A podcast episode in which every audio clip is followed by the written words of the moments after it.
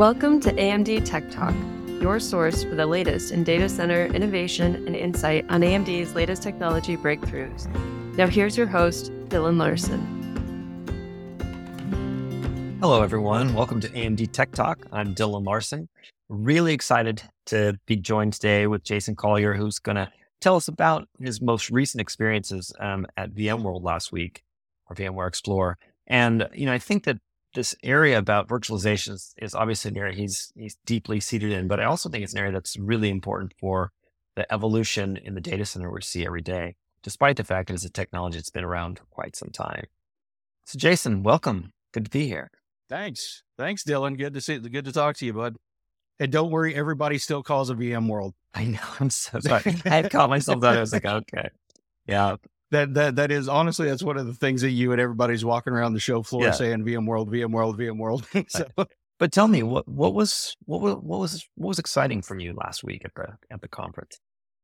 was pretty interesting. There was still uh, you know quite a bit of uh, quite a bit of interest in the show. There was you know kind of good uh, good foot traffic you know kind of through uh, through the booth. Saw some saw some interesting technologies and kind of ran the ran the gamut as you can imagine. Um, you know, AI is a is a big uh, you know that's that's a buzzword that's that's basically hitting every aspect uh, of the data center.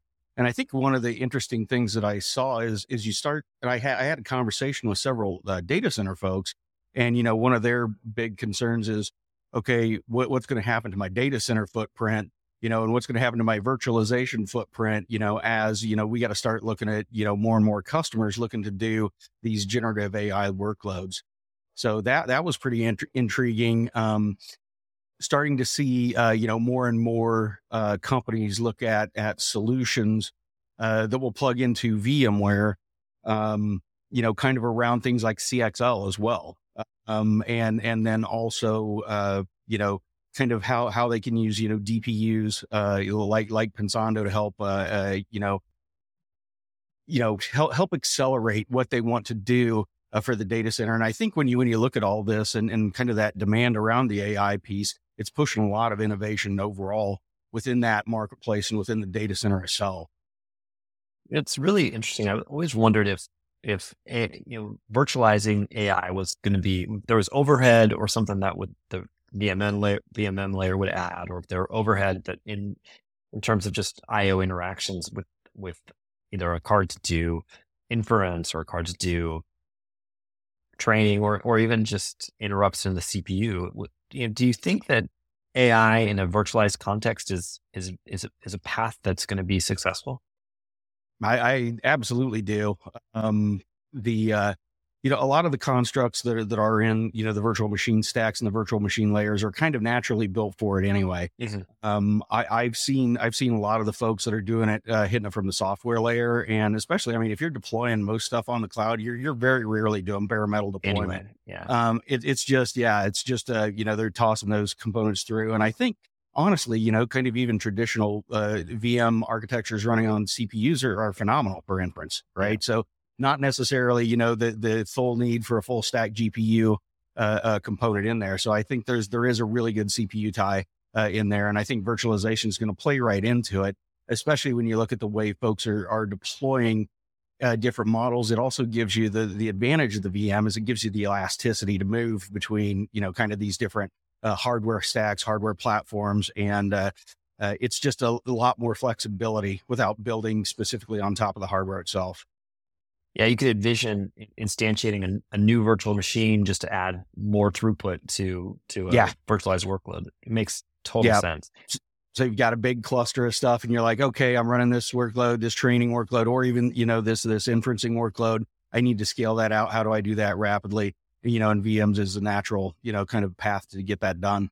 Yeah, it seems like you know the that that was you know one of the things I heard was one of the most common conversations or or areas of, of presentation was around AI and virtual machine. Yeah.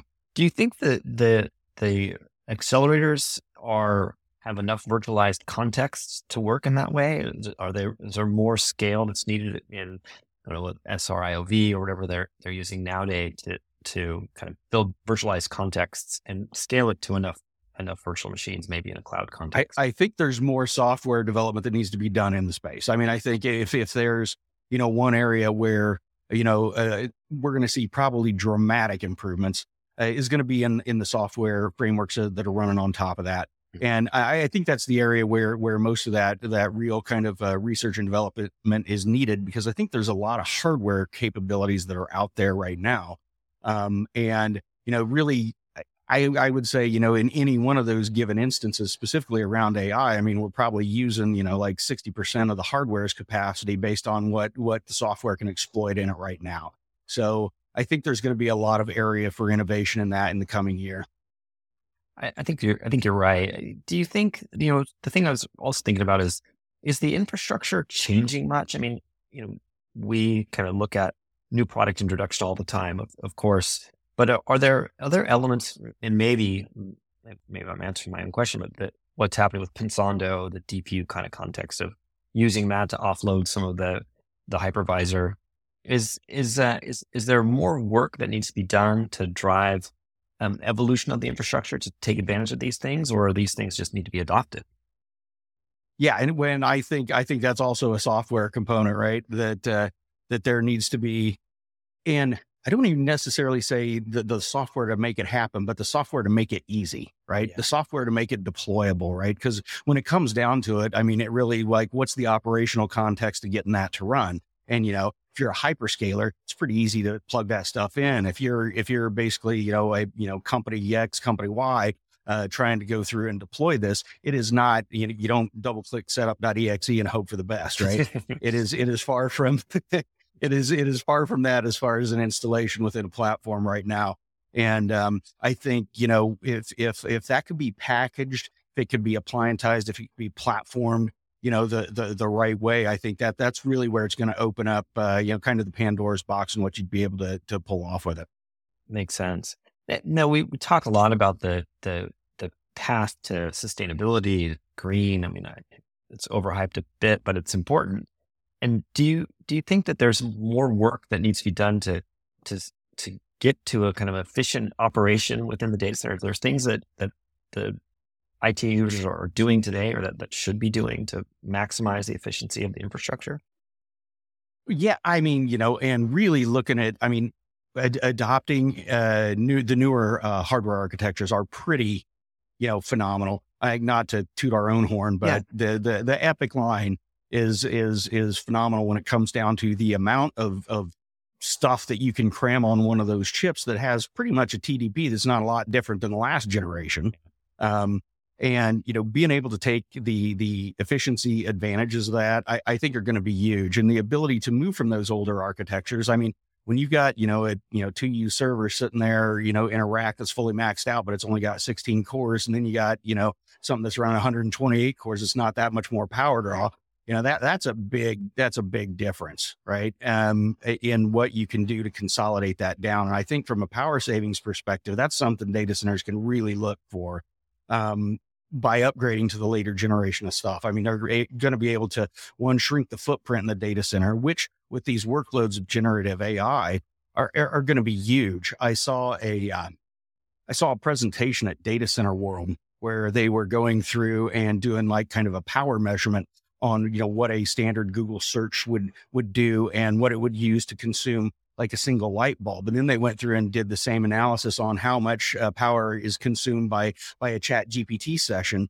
And the equivalency was like one light bulb for that Google search and 36 light bulbs for that ChatGPT component. So you think about that, and you've got this data center where you know uh, your data center operator, you're scratching your head and saying, okay, so I've got, you know, like 10K, 12K per rack. Now I got to figure out how to stick 80K in there, or I got to build a bunch more data centers. Yeah. So, we, yeah, we so it's, it's going to be, so getting that power, it's, it's going to be key uh, and critical to figure out, you know, basically like the, it's like the price performance per watt, uh, you know, uh, metric is, is really going to be important for, for data centers moving forward. Makes sense. I mean, we, we talk we talked a lot about the sort of cost of doing nothing. If if you were going to do nothing in your data center um, to modernize your infrastructure, you were going to pay pay for it. You know, in terms of power bills and and kind of, kind of the amount of real estate you had to to augment your your infrastructure. And I, you get to this point too. You're saying if I'm going to move this 36 light bulbs, that I need to do some kind of generative AI kind of thing. Um, you need to have space. You need to have mm-hmm. footprint to, to get there. And from that business perspective, you gotta you gotta stop and think. So yeah, if you don't do that, are you going to maintain competitive in whatever industry you're in? Right. So you know the, the, the cost of doing nothing is is not only basically those hard sunk costs when you think about the equipment you got to buy and those operational pieces. It's like, are you going to remain competitive uh, against other people in in the same marketplace as you are? You talked about that sort of opportunity cost of of not being able to to take on these two things because you're just right. spent on on what you can build. Yep.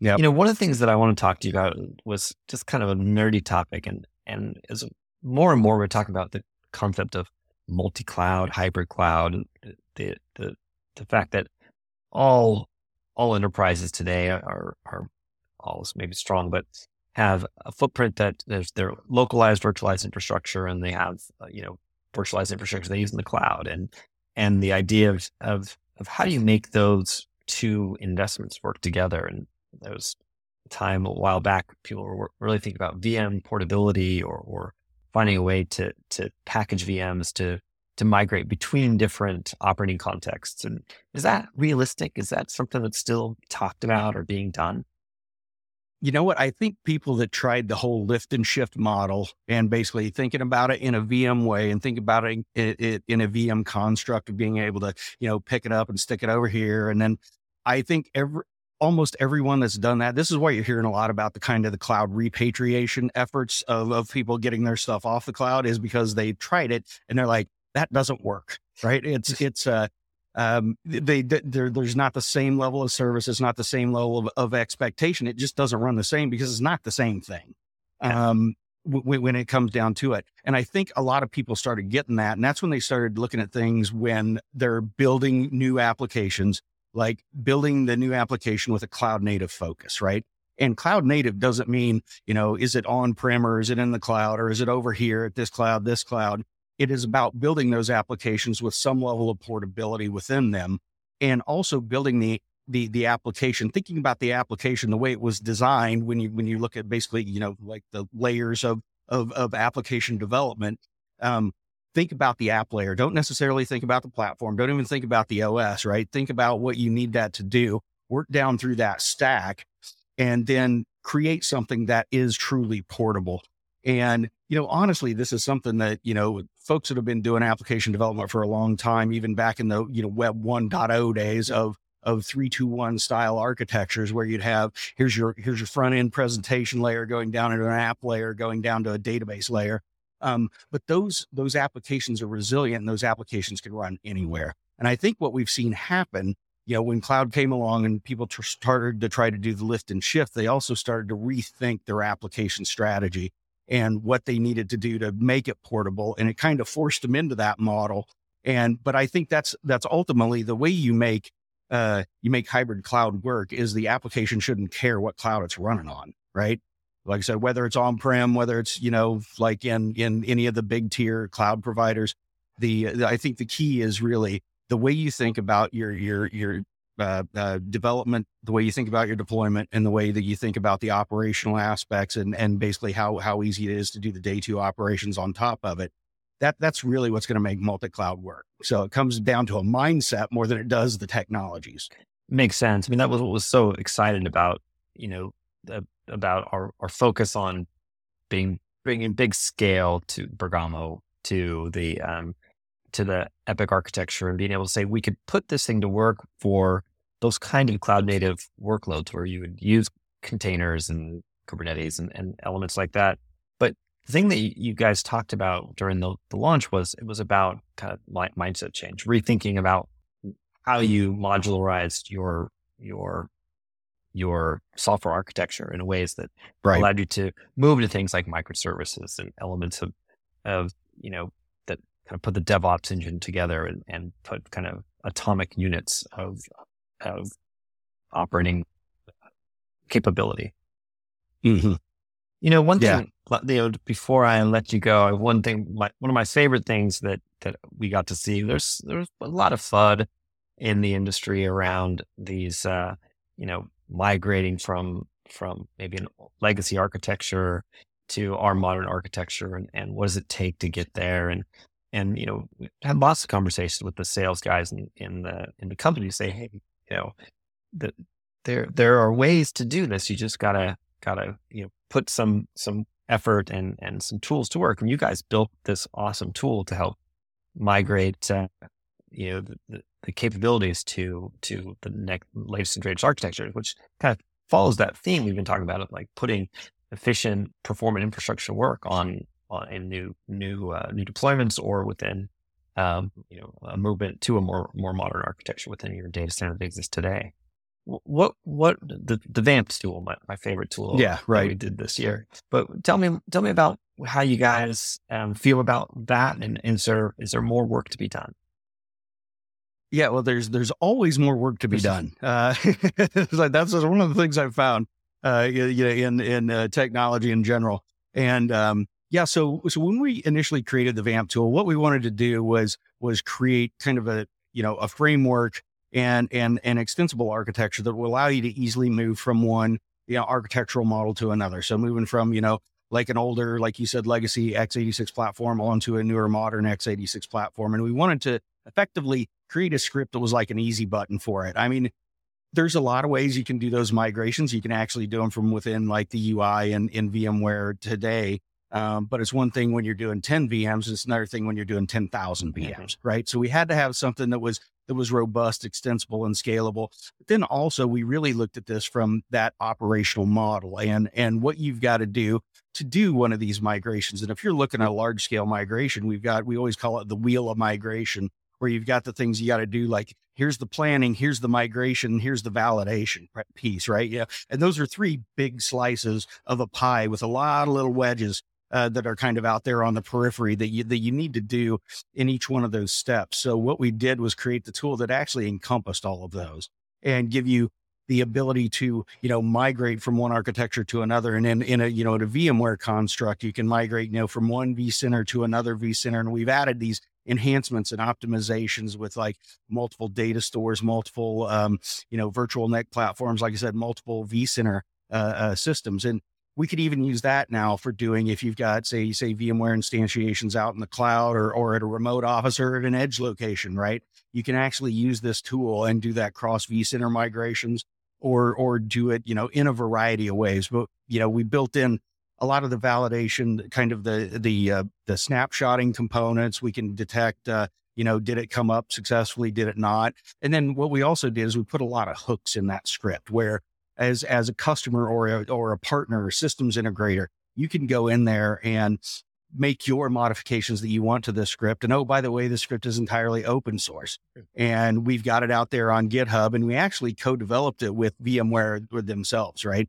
So we did we did a lot of work with VMware and the professional services organizations over there uh, to develop this tool. But the the primary purpose of doing it, getting it out there, getting it open source, is then also you know allowing uh, uh, contributors, allowing like I said, our, our partner systems integrators and any customers that want to contribute back into that code base to add these extensions that that are particular for any environmental things that they've got going you know, into their into their platforms. I mean, it's a, it's like I said, we we want this to be easy, but we also want it to be extensible and we want it to be easily accessible to to anybody that wants to uh, go out there and use it. And you know, we we do have a roadmap of items that that we're looking at as far as you know other other other requests that we've got in there. One of the interesting ones you know that we've got to is uh, like okay this is great moving vmware to vmware can we actually put this into other um, you know, like other hypervisors, right? And uh, or other platforms. Are there are there ways in which we can you know extend this out? And you know, this is one of the things where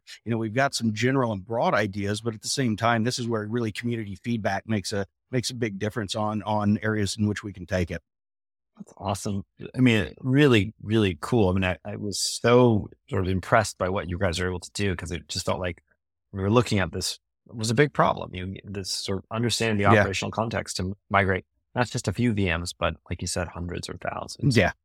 Where can people get more information about about the VAMT tool? Um, we have got it. It's up on uh, GitHub. It's actually under VMware's uh, repository, mm-hmm. um, and it's uh, under the VMware Architecture Migration Tool. So uh, you know, GitHub, and we can actually uh, uh, probably pop a link in somewhere. Yeah, and in the notes. Yep, get yeah. that get that to you to you folks. That'd be awesome. Hey, Jason, thank you so much. This was, you know, this was awesome. I mean, I really appreciate you taking the time. I learned so much today. Um, I'm I'm glad we decided that it's called VM, uh, VM World Explorer, VMware Explorer, and not VMware, VMware World. Explorer. I'll get it right eventually. But uh, but really, thanks for taking the time and, and thanks for all your help. Um, really appreciate it, and looking forward to uh, to doing this again. Great, thanks, Dylan. Appreciate Thanks, it.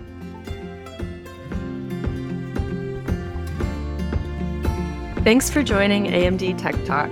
Find out more about the technologies discussed today at www.amd.com.